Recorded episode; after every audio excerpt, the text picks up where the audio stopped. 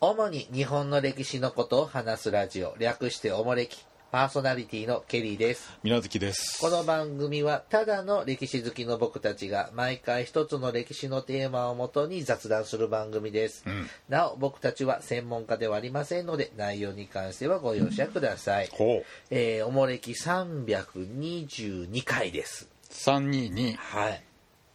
あのーちょっと先月ね、10月にね、ああ。大阪にややこしいな。あ大阪に遊びに行ってきたんですよ。あ大阪にうん。はあちょっと。ただね、その大阪の友達にねあ。、はあ。連れてかれてね、ほう。あの、串カツ屋さほうほうほうほんう。連れてっ。てもらって、通天閣。うん、うん、新世界じゃなくってね、ほうなんだかね、平野とか、ああ。ああっっちちのの方方ではいはいはあのほら普通なんか僕がイメージしてる大阪の串カツやって、い。うん。串カツ頼んだらこのなんか四角い箱にどっぷりソースが使っててさそうそうそうこにつけて二度漬け禁止でっていうような庶民的な、まあ、いわゆるその。新世界系の、うんまあ、いわゆる大阪の串カツのイメージうん。じゃですなわな。そんなんじゃない串カツ屋で。高級。高級おしゃ店れ。を、うんでなんああ。かコース。で頼むとなんかはいはいはいもうはい25本セットとかって頼はいはいはいむとはい延々と25種類の串カツが一本一本あの出てくるちまちま上げそて、うそうそうあれじゃこう4つぐらいに分けたあのなんだっけサラミがタレが入ってるあそうそう塩そうだそうそうそうそう抹茶塩だとかいうあでーあるねでなんかあの串カツを置く台があってそうねあのソースつける場所、はいはいえっ、とお塩そのまんま食べるとかってなんか決まってでてこちらはなんとかでお召し上がりくださういんみからたそいれなも言われなくてもあここに置かれたからソあーースつけて食べるんだもう決まってんだなってはあ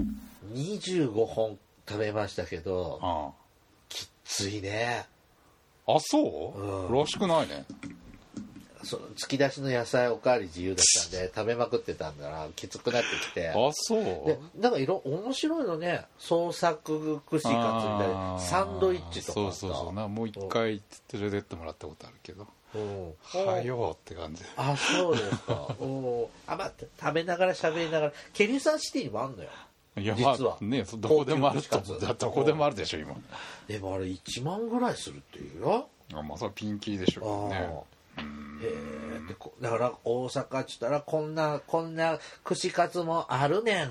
てその人は言うてましたわその人は大阪の人なんですお大阪に住んでる人です平野の人なんですかあ違うあ違うもともとどうだろう中国地方出身で、まあえ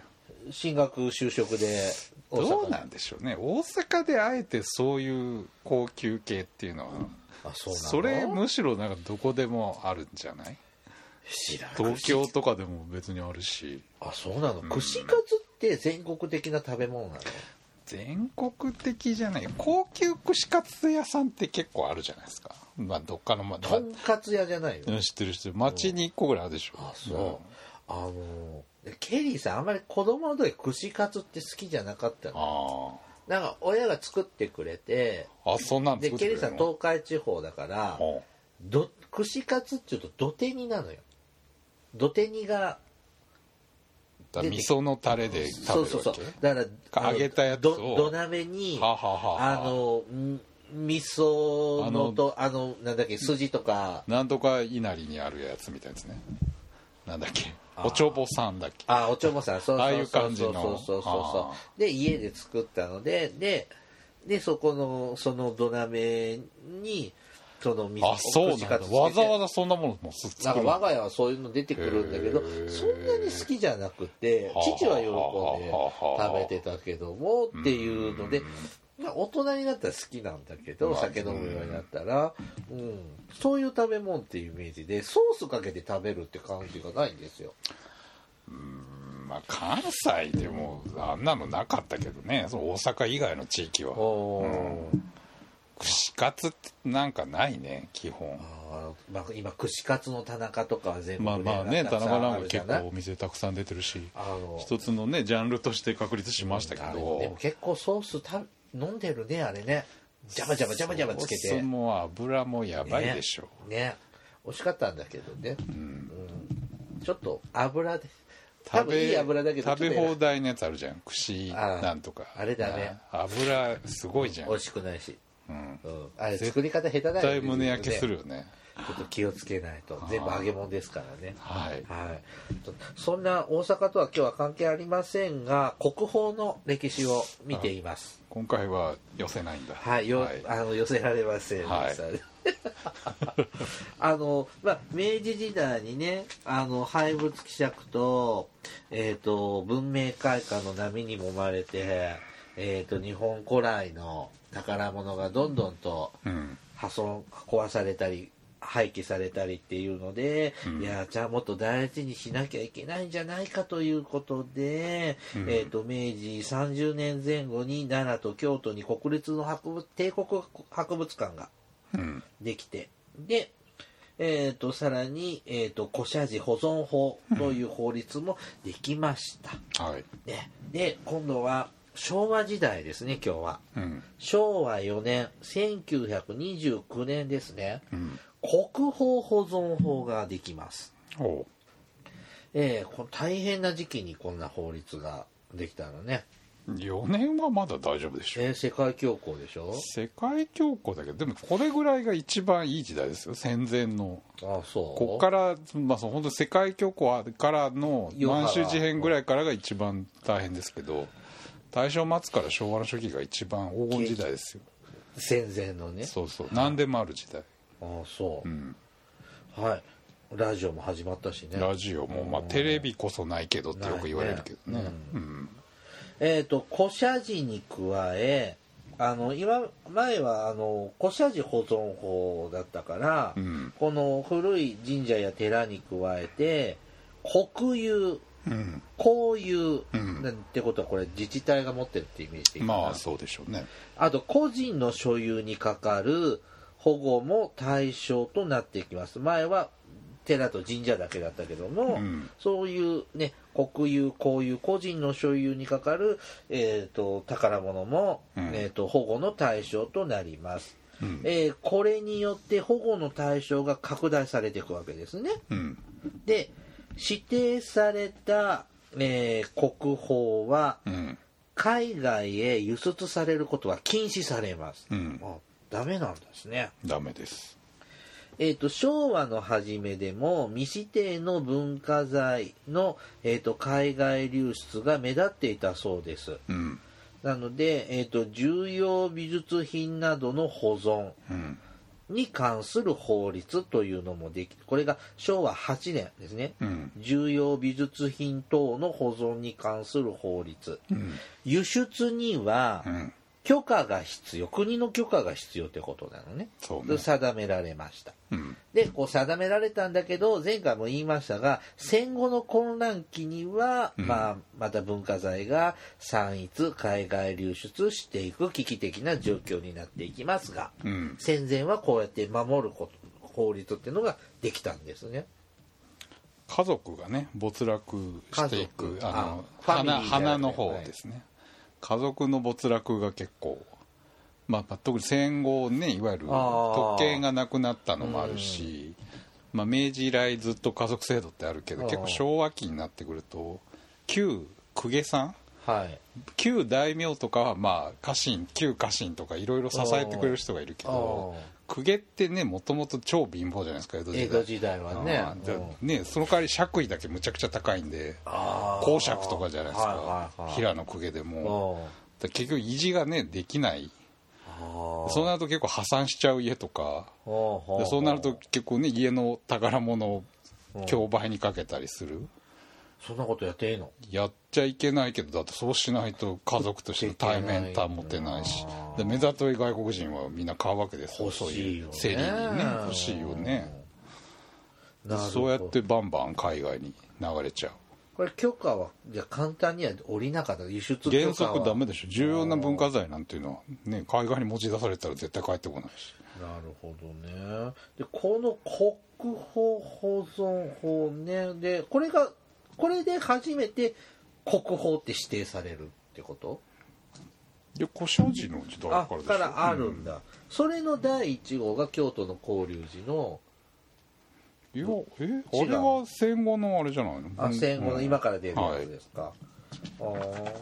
戦前って全部国宝でしょ重要文化財ってないでしあない、うん、それ今から言いますょあ言いますねで、まあ、まあ戦後ですね、まあ、戦争のこ戦後の混乱期を抜ける昭和25年にですね、ん文化財保護法が制定されます、うんこれはですね昭和24年1月26日はい法隆寺近藤が火災し、うん世界的な評価を持つ壁画が消失しましたうんえーこれが新たな法整備の契機となります。うんこれ聞いたことある。法隆寺の近藤。今はないんだっけ法隆寺に近藤って。今度ありますよ壁画は今外して別の部屋に置いてあるけどあ全部焼けちゃったんじゃない建物全焼したわけじゃないでしょ中が燃えただけでぼぼや、ぼや程度ってこと、うんあ、そうぼやじゃん。ないですけどえ法隆寺は行かれたえ、何度も行きました。あそこにあるじゃん黒焦げの柱とか展示してあるとこえー、宝物殿にあるのうんなんかあそうそうそうあー、そこ省略してる。あかんしうん夢殿だけ見て、夢殿はええ夢殿見て、あ、1万円札って。 5000円札あれ五千冊だ。うん、お札って見て帰ってくる。貧乏くせえな そうそう燃えちゃってねああ改めてちょっと見そうそう見に行きます。電気安価の消し忘れあそうなの。壁画の修復してる人おお井戸がねお尻が冷たいじゃないですかああの電気安価敷いててで作業終わって消さずに帰っちゃってあ漏電。漏電あら昔昔から電気安価安価ってあるんだね。なんかねあるんじゃないですかあの昔ってさああのこうコードってさ、ん塩化ビニールじゃなくってさ、ん布じゃなかった。あそう昔だはああいう暖房器具ってそうだったでしょ、うん昔は、こたつもねいやあの化学製品ダメで必ず布巻きのやつでしたよね、うん今違うよね。今あ今そもうだそうっだけねこたつとかはそうじゃない今こたつうち使ってねえからなあ本当にうんうん机としては使ってる けどおこたとしては使ってないんだけそうねどうんダメですねあそうですこれがきっかけになって文化財保護れ法もそうじゃんねフランスのノートロノートルダム寺あれーも燃えてましたねもうさやっぱそううなんか些細なうんことだもんねはいあれでもねこんな時代でさすごいセキュリティなわけでしょれでもあるんだねこんな、ね、昭和25年なんかいい加減な時代じゃないですかうんそれはまあ燃えるだろうなって話だけどスプリンクラーとかつけてなかねったえのシャッて消えそうなもんじゃないですかあんなゴーゴーと燃えんだなと思って今ってさそんな水チャーってかけるじゃなくて霧でさそうそうそう水かけちゃうとねダメなん霧ででっていうとこあったりするじゃん、ね、霧とかガスねうん二酸化炭素とかあのフロンガスとかでフロンフロンじゃなかったかな要するに火ってほら酸素がなきゃ酸素燃えないんで H2 で密室とか HO2 ですうん密室だったらこうガスをねはいえー、とでまあ今まではね個人者でしょ、うんあと国有公有個人の所有するものだったが対象だったんですが、うんこの昭和25年の文化財保護法で埋蔵文化財も対象になりましたうん土から出てきたやつってことうんってことは土偶とかってとか土器とか、まああんたのおっしゃる金銀とかもそうですねあああれも違ったんだ前は以前戦前は国宝じゃなかったああどうなんかねでも国宝まあそうか埋蔵文化財だからうんまあまあまあ土器とかは土偶とか、まあそそうとういりうあもえんずかなうんとりあえずねで、えっと、国宝保存法戦あていうか前遺跡自体ってことじゃないあー文化財だからうん遺跡自体を文化財指定するああ、なるほどね戦前の国宝保存法時代の国宝、ちょっと私字が間違ってますねずっと,、えっと旧国宝っていうんだって、戦前までのはねはい旧国宝としてして前は前今まで国宝と指定されていたものは全て一旦うんあの文化財保護法に当てるとですね、うん重要文化財うんに指定されてはいでこの重要文化財の中から新たに国宝に指定されるようになったうんだから旧国宝イコール今は十分まあ、重要文化財を総称してかつてはまあ国宝と呼んでたとそれその中から特に優れたのが国宝になる戦後の文化財保護法以降はそうですと、ね、はい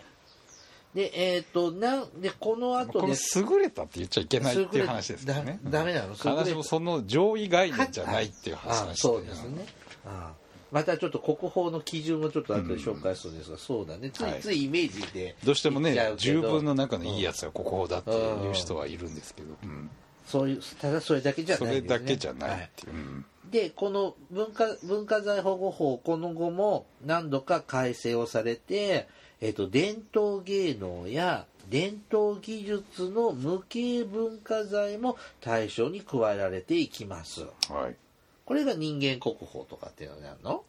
まあねおすまあ祭礼お祭りとかねその芸能、うん、人間国宝もそうですねねええっ、と民族文化財民族ってあの、うん 族並み民ねなくなったんだ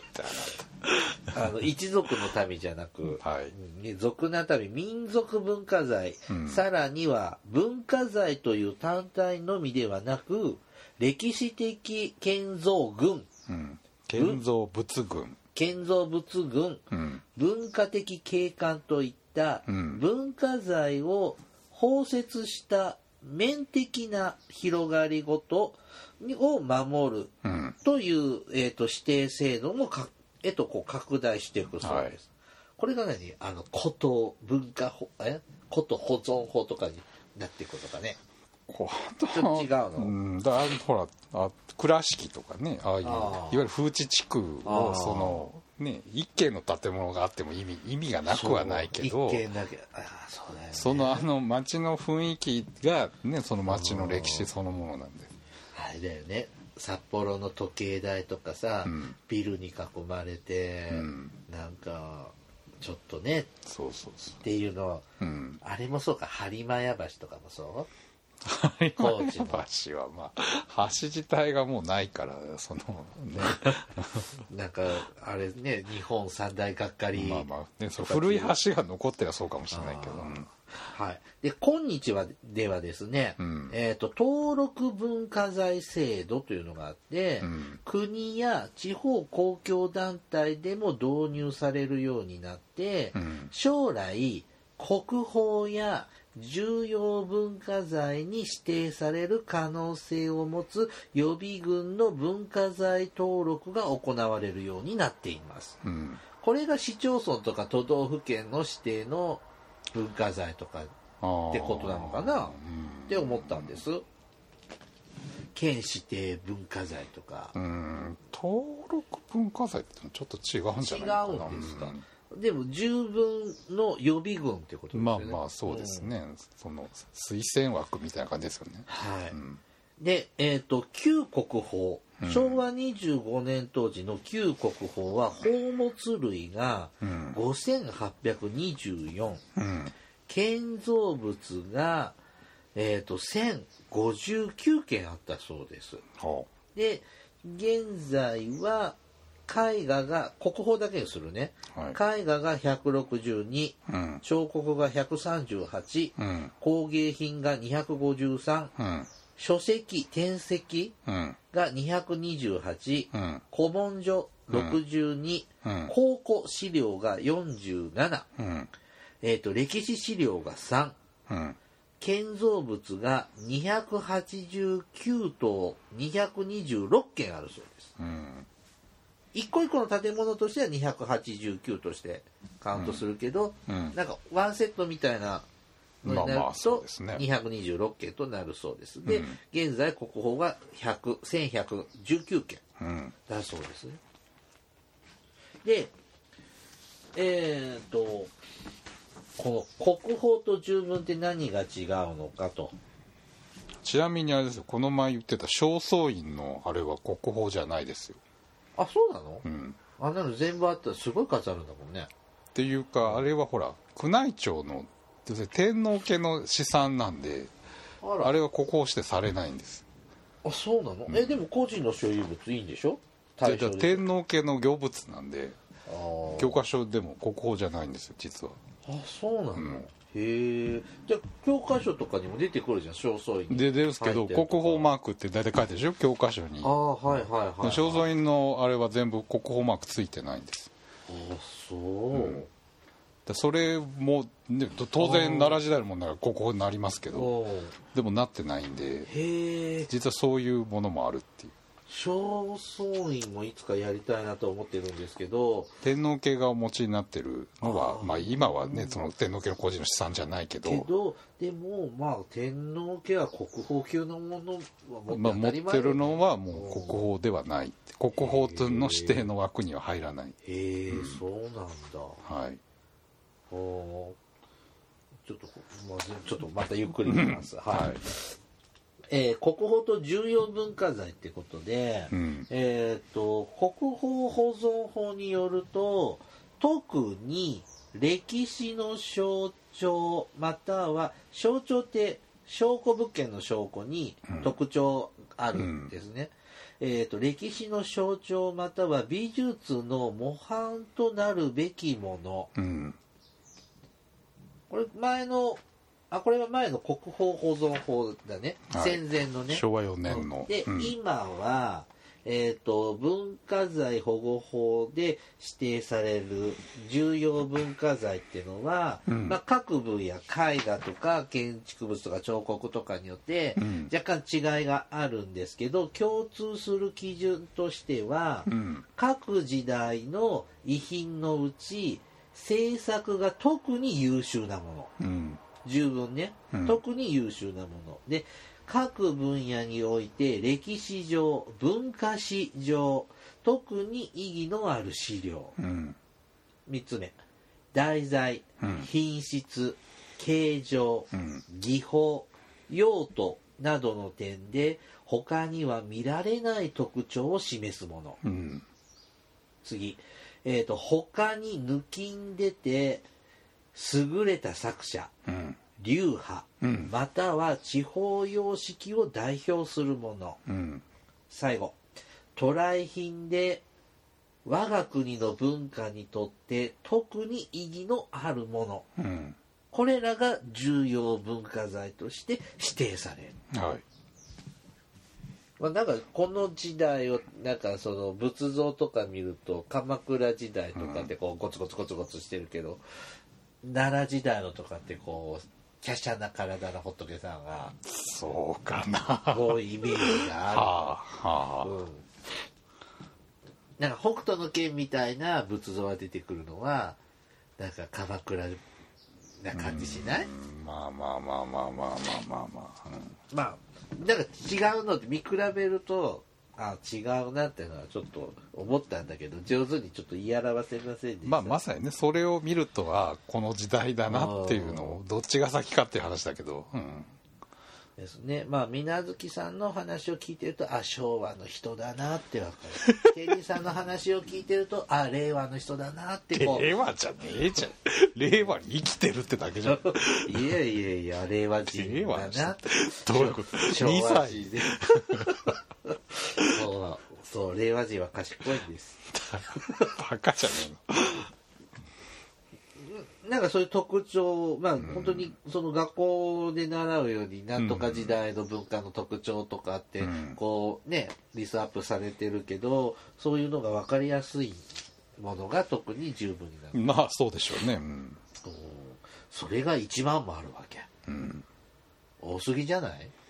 いやいやそれだけ日本ってのは長い歴史と文化があるわけですよそうですね。渡来品中とどうだ渡来品、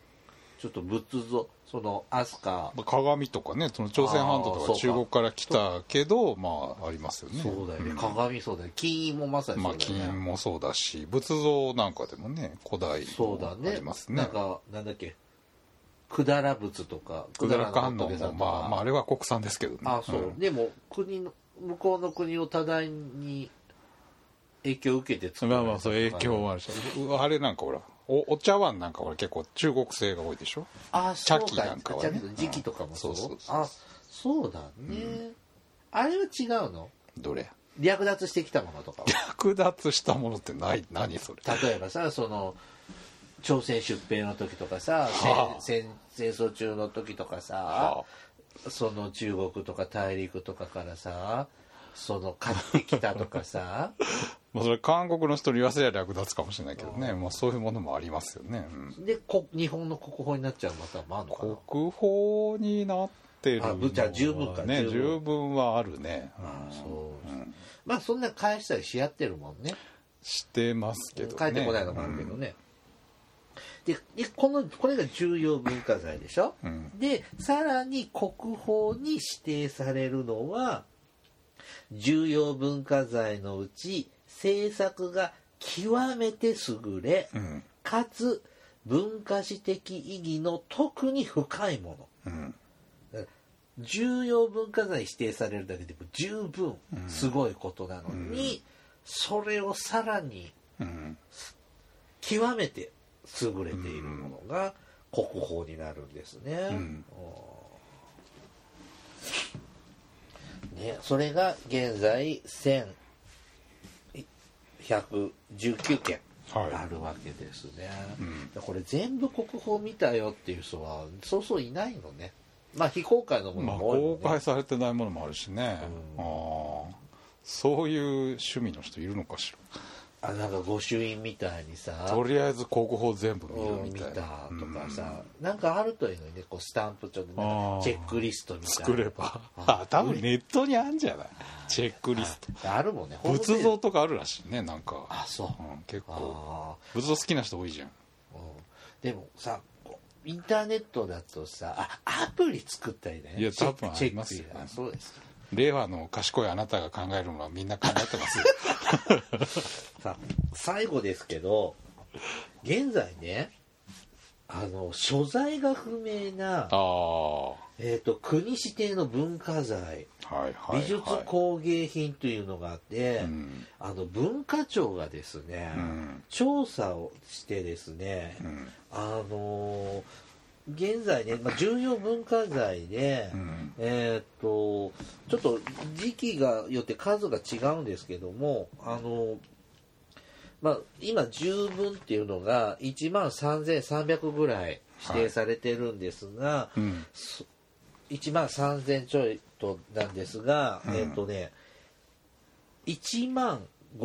524件の文化財のうん所在を調査しました、うんえっ、とこれ平成30年6月に文化庁の発表された資料なん結で構すよ最近じゃんはいはで、えっと所在が確認できたのが、あうん15 1万524件中、ん1万304件はいなんです。うんで、所在が不明なのがうん164件。うんで、確認が改めて必要なのが56件あるそうです。うんおよそ200ちょっとが、うんちょっと怪しいぞ、わか所んない在が。うんはい。で、えっ、と、後で確認を取れたり、やっぱりこれも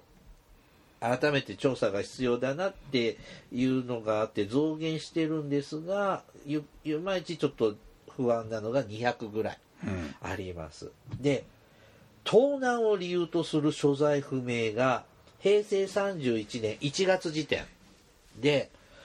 28件あります。じゃあそのさっきの不明なうちの、はい。は盗あは難でどああ明らかに盗難だってこと、はいうん、これがね、あのこれ文化庁のホームページ行くと、んあの載ってるんですけど、はいあの写真がうんあるのもある写真すらないのもうんあるんですが、見てるとですね、絵画、うん仏像、うん刀、古文書ばっかだったかな。がほとんど、うん、でも刀なんかどれ見ても写真見ても、ん一緒のようにしそんかなことないよ で僕にはね。いやいや、まあ、結局マニアが多い分野ですそようですねねみんな本当に好きな人はどこまでも好きな人で、絵画とか刀がそうだね、まあ仏像、うんまあ、まさにそうですよね、うんその大阪に行った時に、うんあの大阪市歴史博物館ってなにわ級のとこにあるじゃん、あ NHK のとこあ NHK、そうそうそうで僕行った時特別展で、うん誰かさんのはい、おう刀コレクションおうっていうのをやってて、それは盗んだやつじゃないでしょあか それはちゃんとした刀でもほらなんちゅうのこのつばのとこああつばでしょとかつばあの鞘ああと刀か剣じゃなくあの、身じゃなくて、うんそのつくこしらえってやつねそうそうそのコレクションいっぱい展示してあったんですけど、ああはいはいはい細かくって見るの疲れて途中でああ挫折したんですけどまだ刀はね本当にやっぱ好きな人がいるんで、すごいんだねそら盗品でも欲しいわけですよだから皆さんのお宅にも国宝が眠ってるかもしれない十分が眠ってるかもしれない、盗品とかだとこれまあ没収とかええ売ってじゃないの売ってくなださかいななかそれややこしくなるでしょだからそこが結局出てこないわけですよでもそうだよね、水無月さん家にあったら、水無月さん盗んだんでしょ、まあ、私が、ね、鉱物商から買いましたとは言ってもこれはだから盗品ですから例えば買い上げるにしてももう本当に国の最低ラインですいとやかーじゃあ500万で買ってもうん5万円でもこれは200万ですとか100万ですってなっちゃうわけでしょいやーだから出てこないわけじゃないですかあーあそうかでも億単位の価値そがれあはっても鹿の3倍で買いますって言うのはみんながまあでもそれでもマニアは出さないかあー28件わかんないそうですやっぱりマニアね結構見せたいタイプのマニアの人と見せたくない人がいるらしいですね私だけのいやー見せないなう自ちも分だけがそれを見ながら僕も大事なちょっとプレミアムのついたコミックがあるんだけどあ隠してあるも んね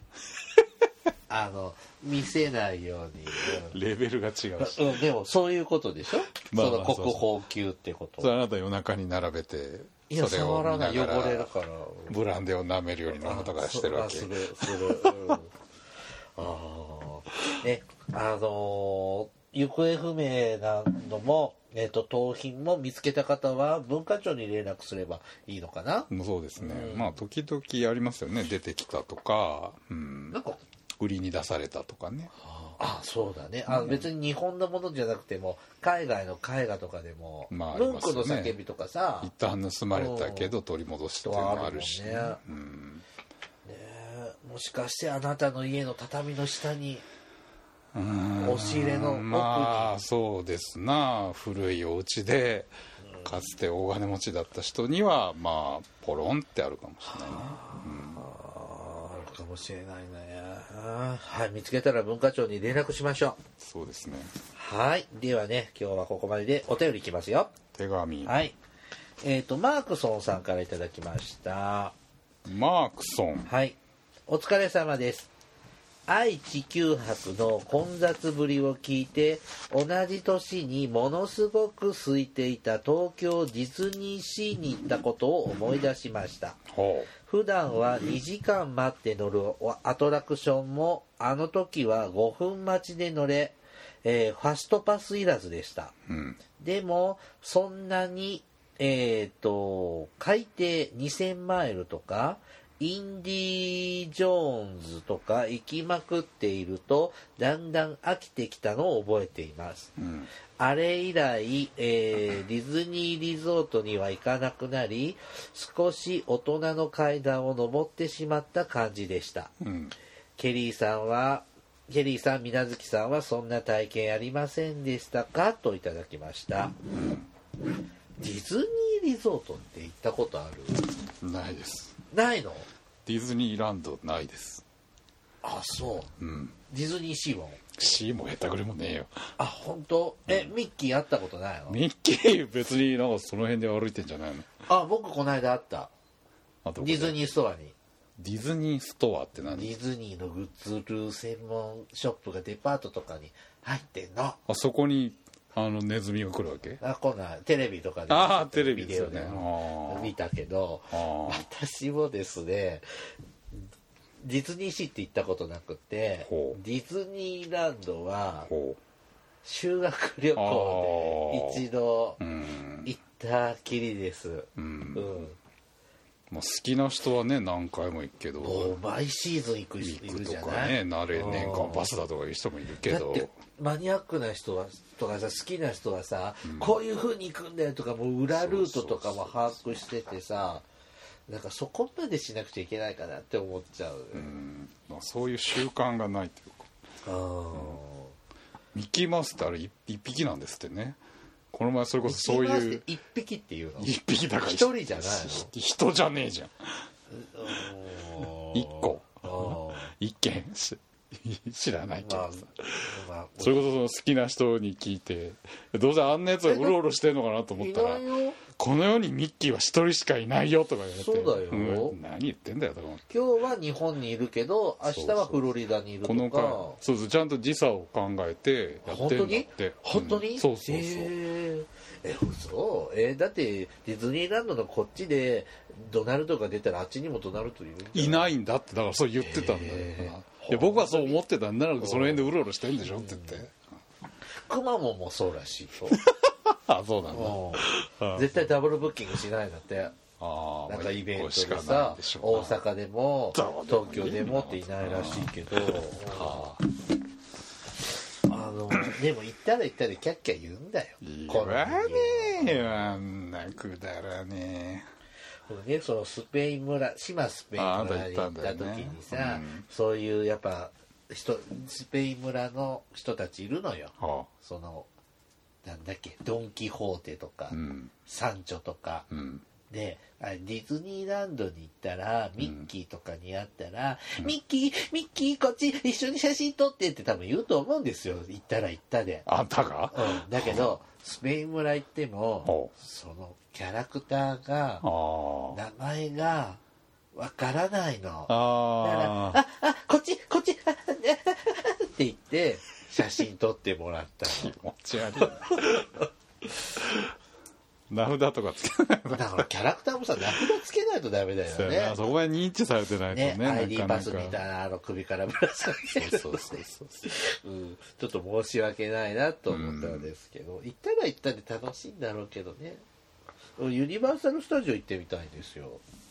ユニバは行ったことあるあるの、んえハリー・ポッター行ったいやいなかったと思うよそんまだない時まだないねあハリー・ポッター行ってみたよでもああっちはどんどんあのお金積まなきゃいけないでしょ、んユニバーサルデザイン僕大人になってから行ったんで要するになんか楽しみ方がよくわからない本当レゴランドとかいいんじゃないレゴランドってレゴレゴできるらしいよ名古屋のやるやつだよ名古屋にあるそうですよ、はいはいはうんレゴランいいいですドあそうですか、はい大人になっちゃったんだねそうはいえーっとほんなんか本当の本題の質問ちょっと聞けなかったですけど、うんまあはい続いてですね水戸光圀さんから黄門様いただきました。はい。えーケリーさん、みなずきさん、海坊主さん、こんにちは。すべての回を聞かせていただきますが、初めてお便りをさせていただきます。えー310回の冒頭でケリーさんがお話しされていたケンタッキーの食べ放題に行ってきました。うん私は、えーと、名古屋にもあるんだね。うん えー名古屋の店舗に行きましたが、ランチタイムで1890円でした。ちょっと消費税上がったかもしれない ですね。うんまあ映画はい。えっ、と、メインのチキンは部位も自分で選べたり、マジか人気メニューのビスケットも食べ放題、うんカレーやサラダまであり、通常のビュッフェとも引けを取らない内容でした。へえ水月さんは10個はいけん食べられないとおっしゃっていましたが私は11個食べましたすげえなただその日は塩分の取りすぎたためか終始喉が渇き食べ過ぎたことに後悔したほどでしたやはり好きなだけ購入し家でビールを飲みながら食べるのが一番かもしれませんではこれからも配信を楽しみにしておりますのでお三方ともお体にお気をつけくださいといただきました最後の一言に説得力がないですねあそうだ ね11個食った人にフライドチキンねほらやっぱ10個いけるんですよいやーあなただって無理だって言ってたじゃん僕がねうんいよく行く居酒屋の大将もケンタッキーが大好きで、ね、大好きで時々無性に食べたくなって、うんあんなうまい唐揚げ唐揚げ中フライドチキンないってうん絶対食べないよってすごい熱弁されました絶対食食べべななきゃいダメだよって僕ほんと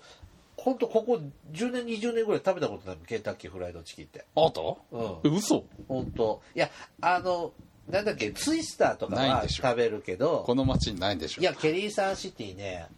1軒2軒嘘だね3軒あります見えはんなよあります よ本当にあるあるあるのえ食べないの食べないあ場所が悪いいやそんなことあそんなないこと街中にあるけ街中にあるどいやケンタッキーフライドチキンを食べるっていう生活習慣がないあだかあら骨がいっぱいあって食べづらいじゃないいや骨の横の肉がうままあいちょんチじュゃパチュんパするのが、まあうんちょっと嫌であなた手羽先美味しそうに食べてた手羽先はじゃないですか好きですけど一緒じゃないです一か緒ですよね今ね喋りながらそう突っ込まれるなって思ったんですけど、うんあーでも一回行ってみてまあ社会見学で一回行ってみよういかなやいや食い放題よした方がいいあですそようですか、まあ、確かにね3つぐらい買ってきてあーあそうですまずそれそれお酒してみますビール飲みなまがらずケンタッキーフライドチキンを買ってみますん高いねあれね1個いくらだっけ250円ぐらいですよね250円しますよね、ううん3つよあそうかそうそう三つ四つち買うょっとしたらいい1000円ですよ、ねうん、決して安いもんじゃないけどじゃあちょっとああでも今レモンチューハイ美味しいの出たでしょどれコカ・コーラからあそうなのコカ・コーラがアルコあーのル出したのよ黒っぽいうんカあンれカンのやつねこの10月の末から全国販売あさあれてそれがなんか違うばラジオ番組で言ってたけどすっごい美味しいんだってよまだ私の地元は売ってないんじゃないか水な無月さんは1年ぐらいずれるから何言ねってんだよはいえー、っとどうしようかなまあ今日はここまでにしましょうか終わりはい。えー、おもれきではですね、リスナーの皆様からのお便りを募集しております。えー、お便りテーマがあります。あの時代に行ってみたい、あの人に会いたい、おすすめの歴史漫画や歴史小説、大河ドラマなど、歴史ドラマや映画の思い出や感想、戦争の体験談など、他にもいろいろとお便りテーマがあります。詳細はおもれきのブログをご覧ください。えー番組へのお便りは、E メールまたは Twitter のダイレクトメールでお送りください。メールアドレスは、おもれき2013アットマーク gmail.com。Twitter は、ひらがなでおもれきと検索してください。はい。では、また、ポッドキャストでお会いしましょう。さようなら。さよなら